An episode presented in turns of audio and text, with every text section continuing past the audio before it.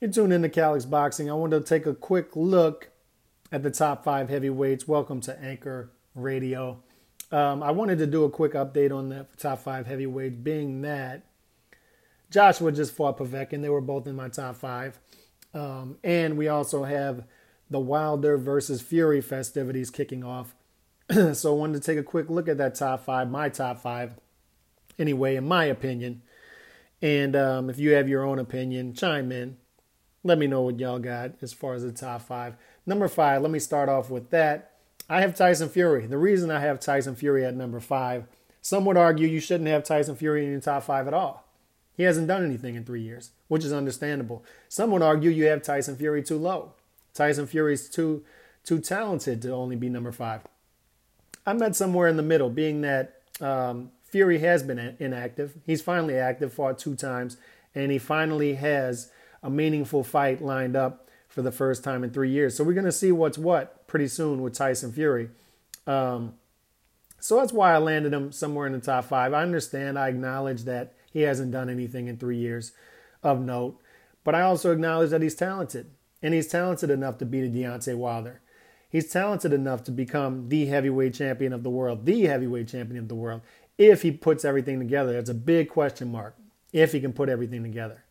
So we'll start to get the answers to that uh, when he fights Deontay Wilder in December. That's why I have him at number five. Number four, uh, I have Alexander Povetkin. I didn't drop him out of the top five, being that there's no reason to drop him out of the top five. He bought, he fought arguably the best heavyweight in the world. Many would argue is the, the heavyweight champion of the world, Anthony Joshua, and showed himself pretty well. You know, he had his moments, was completely outsized in this fight, but still was able to find his angles, still was trying to win the fight, and had some success. So I'm not into penalizing guys for losing um, big fights as long as the effort's there, as long as the um, he had moments in the fight and Povetkin had moments in this fight. So that's why I have him at number four. Number three, some would argue with this, I have Luis Ortiz ahead of Povetkin. The reason I have him ahead of Povetkin is I think he's a better fighter, uh, number one. And number two, I thought he was more impressive against Deontay Wilder than Povetkin was against Joshua. Just my opinion. Yes, he was knocked out, uh, as was Povetkin, um, was stopped in that fight. Um, however, he he was a bigger threat to Wilder than Povetkin was to Joshua. I never got the feeling in the Povetkin Joshua fight that Povetkin could win that fight. He was never in it really in that manner. However, in the Ortiz versus Wilder fight, you really got the feeling that Ortiz could win that fight at any moment. And he was close. All right, so I have Ortiz at number three.